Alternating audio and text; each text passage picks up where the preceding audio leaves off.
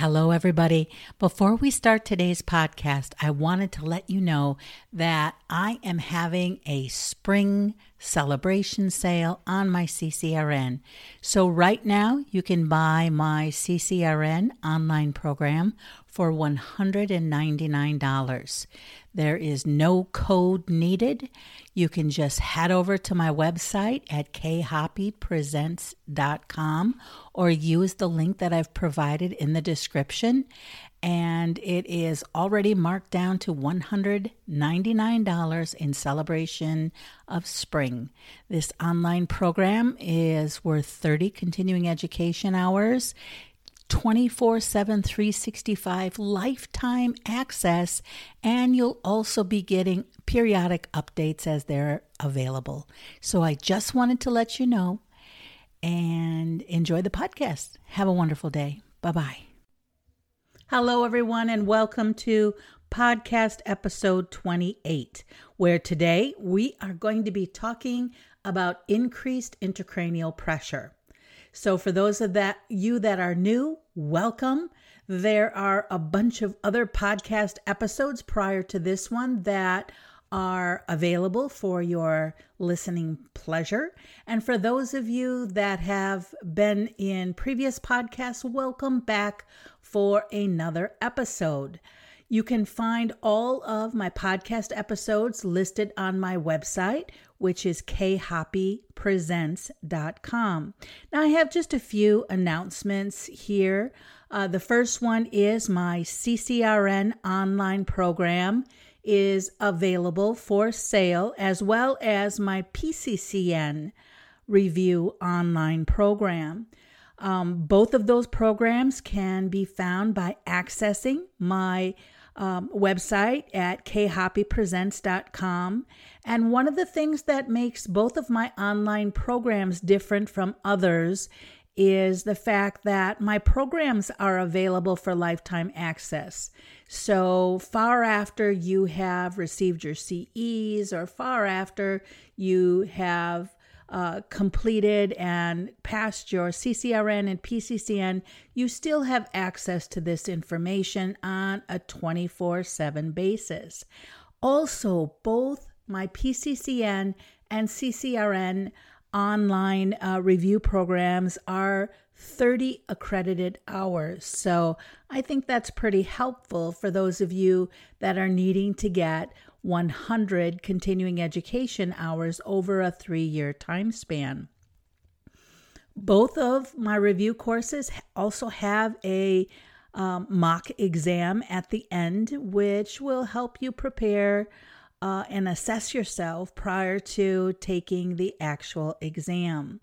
I do also have for sale as kind of a standalone product my CCRN mock exam. So, again, head on over to my website, K Happy Presents, where you will get all of that information, including the pre sale pricing for the PCCN online review, which is my newest course. So, without further ado, let's get into talking about increased intracranial pressure. It just makes good sense that we started out our neuro section talking about skull fractures, and then we talked about hematomas, and both of those things can result in an increased in intracranial pressure. So, one of the things that we always talk about or we always learn when we're uh, discussing increased ICP is the Monro Kellie hypothesis or the Monro Kellie doctrine. And it just really makes a lot of sense. And that is you have contents inside of a box, right? That's what the skull is, is a closed box. Now, you have three main contents inside that closed box. You have brain, you have blood, and you have CSF. Brain takes up about 80% of the volume. 10% is blood and 10% is CSF. So, what exactly is the Monro Kellie doctrine? Basically, Monro and Kellie state that anytime you have an increase in one or more of the three components inside the skull, it is going to have to be met with a reduction in one or both of the others. In other words, in layman's terms, if something gets bigger, other things are going to have to move out of the way because there's only so much room inside the skull. So, if, for example, we've talked about uh, skull fractures, we talked about an epidural hematoma, and we said that's an arterial bleed. Very often, it's a whap upside the head in the temporal area. You wind up with laceration of the middle meningeal artery, which then results in an epidural hematoma. Well, the volume then that is increasing inside the closed box, in other words, the skull, is blood, right? We have an increase in blood due to an arterial bleed. So, what we see initially is we see that CSF will shift out of the head and down around the cord, sequester around the cord to reduce some of the pressure.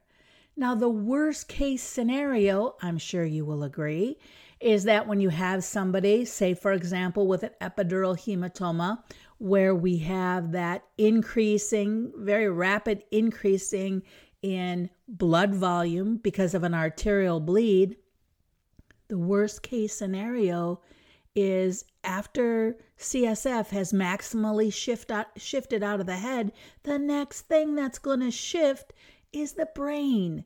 And we have a special name for that, do we not? And that special name is typically supratentorial herniation. It can be infratentorial herniation.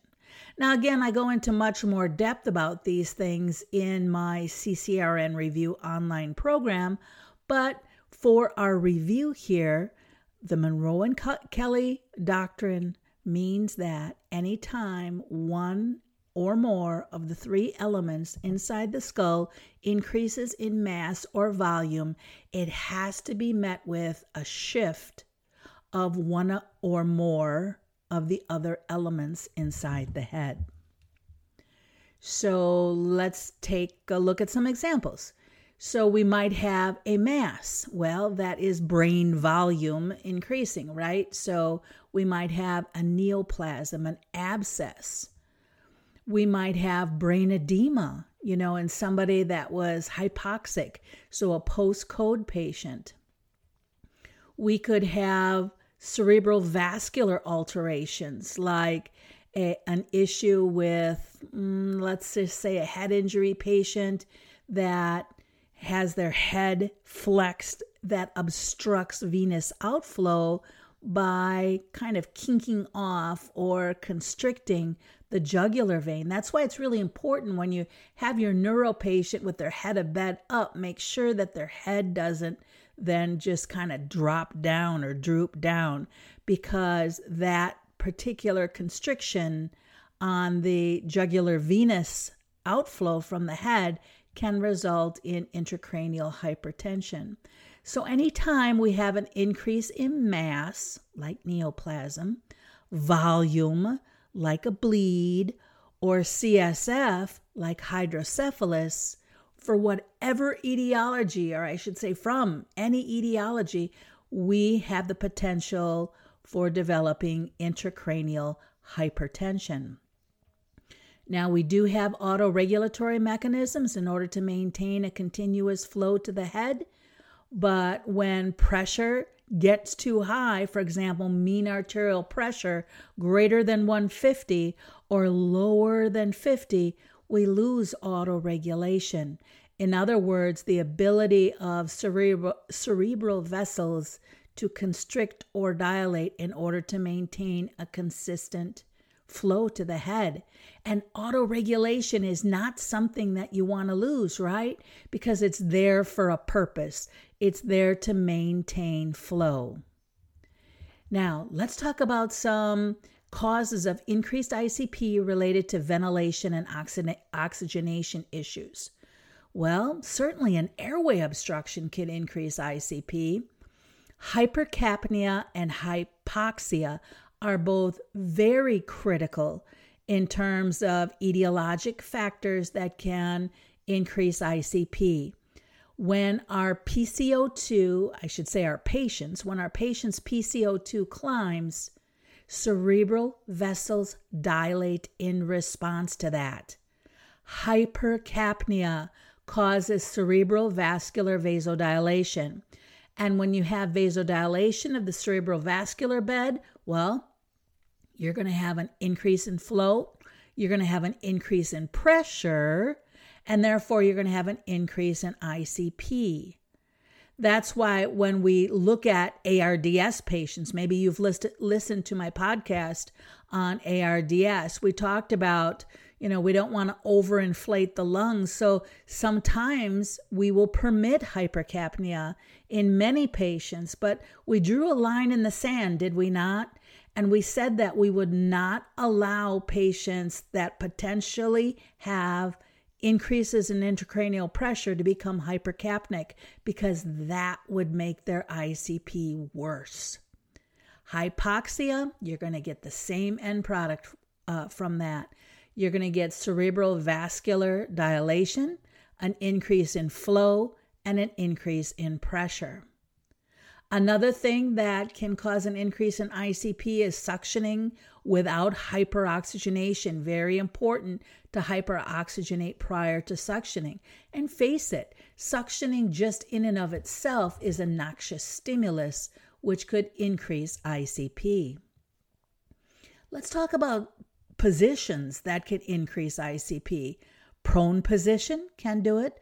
Trendelenburg, well, that stands to reason, does it not? Standing somebody on their head practically with their bed, um, that definitely can cause an increase in ICP. And also, even extreme hip flexion can cause an increase in ICP as well. Causes of ICP increasing related to issues around a decrease in venous return from the head. So think about the things that can obstruct flow from the head via the jugular veins. Well, it might be neck flexion. It could be a real tight tracheostomy uh, tie or cervical collar.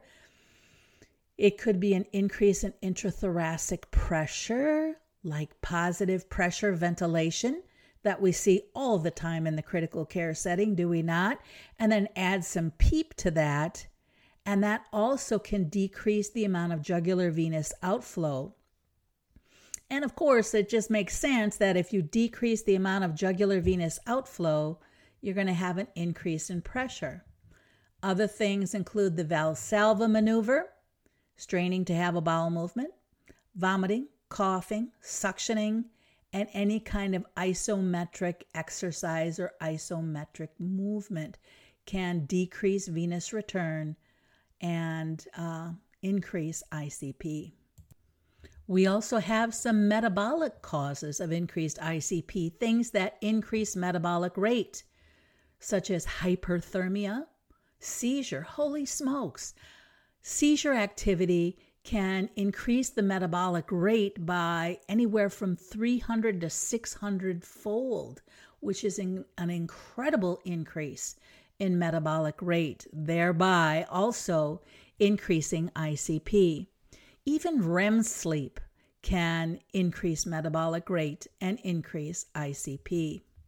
Lastly, let's talk about some stress related things that can increase ICP which would include noise, bright lights, pain, disturbing conversation in the patient's room, and then noxious stimuli.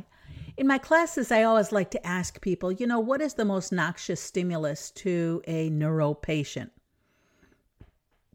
And really, what it all boils down to is their nurse. I mean, think about it. We go into a room and we go in fully loaded, right?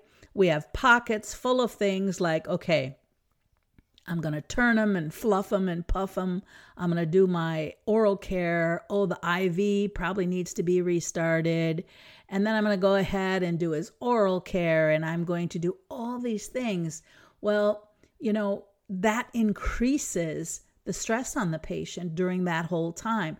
And that's why neuro nurses are really good at spacing out activities in such a way that there is an activity or an intervention, care, for example, a, you know, for example, patient bath, and then let the patient rest.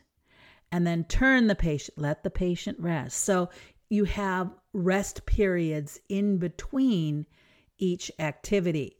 And most nurses are not of the mindset to want to do it that way. They never know what's coming around the pike, around the corner. And so they say, you know, I'm going to go in that room and I'm going to get everything done so I'm all caught up with this patient because you just never do know what's coming. And that is true. But during that time, it causes an increased stress on the part of a neuro patient. Now, let's go ahead then and take a look at signs and symptoms of increased ICP. Early on, we can see things like yawning, restlessness, confusion. Okay, that's an early change in level of consciousness. Uh, later, diminished LOC and posturing. Now, on any exam, including NCLEX, they always ask what is the earliest sign of a neuro change or neuro deterioration. And we all know that we need to answer that as an inc- or a change in LOC. It doesn't have to be diminished level of consciousness. It can it just needs to be a change in the level of consciousness, right? So a person might go from fully lucid to confused, for example. Motor changes we might see contralateral paresis or plegia. That would be perhaps early progressing to posturing, which is late. Decerebrate posturing and decorticate posturing, those are the two postures that we are looking at here. Decorticate posturing is where the patient flexes at the elbows and brings their arms in toward the core. They're flexing or bending at the elbows and plantar flexing their feet. That's decortication. Well, not that either one of them is good, but of the two of them, decortication is a little bit better than decerebration. Decortication just kind of tells you that your cerebral hemispheres aren't working all that great, but you still have a pretty intact brainstem. Whereas when we talk about um, decerebrate posturing, where the patient adducts their arms, internally rotates them so they extend, adduct, and internally rotate their arms, and then plantar flex their feet or point their toes downward. Now we have brainstem involvement. It's not just limited to the cerebral cortex, the brainstem is involved as well. Patients describe headache, vomiting, seizures. Decreased or absent reflexes might be seen also. Think about the brainstem here. Think about things like cough, gag. Those are brainstem reflexes, right? Or corneal reflex, pupillary reflex, very important um, brainstem assessments that we need to take a look at and trend I mean, a very uh, common thing to do is to trend the pupils in terms of size and e- equality and reactivity. In the later phases, we may see hyperthermia related to an I- increase in ICP. And a lot of times people will say, well, how do I know whether the hyperthermia is because the patient is, you know, maybe getting an infection or whatever? Well, do the acetaminophen test. In other words, does the patient's fever respond to acetaminophen? So, in the face of a neurologic uh, patient here, if the patient patient's temperature goes up and they don't respond to acetaminophen, you have some pretty good criteria to think that it's a neurogenic fever. And if it's a neurogenic fever, you need to employ cooling measures. Okay, so ice in the uh, groin, eh, ice packs in the groin and pit, uh, armpit areas, um, in order to bring down um, the the patient's temperature. Respiratory pattern changes. That's also another one. Is the respiration pattern changing? Now, again, patient might be tubed and on a ventilator, uh, in which case we may not see the same types of things that we would see if somebody wasn't intubated, but we sure can see a neurogenic hyperventilation.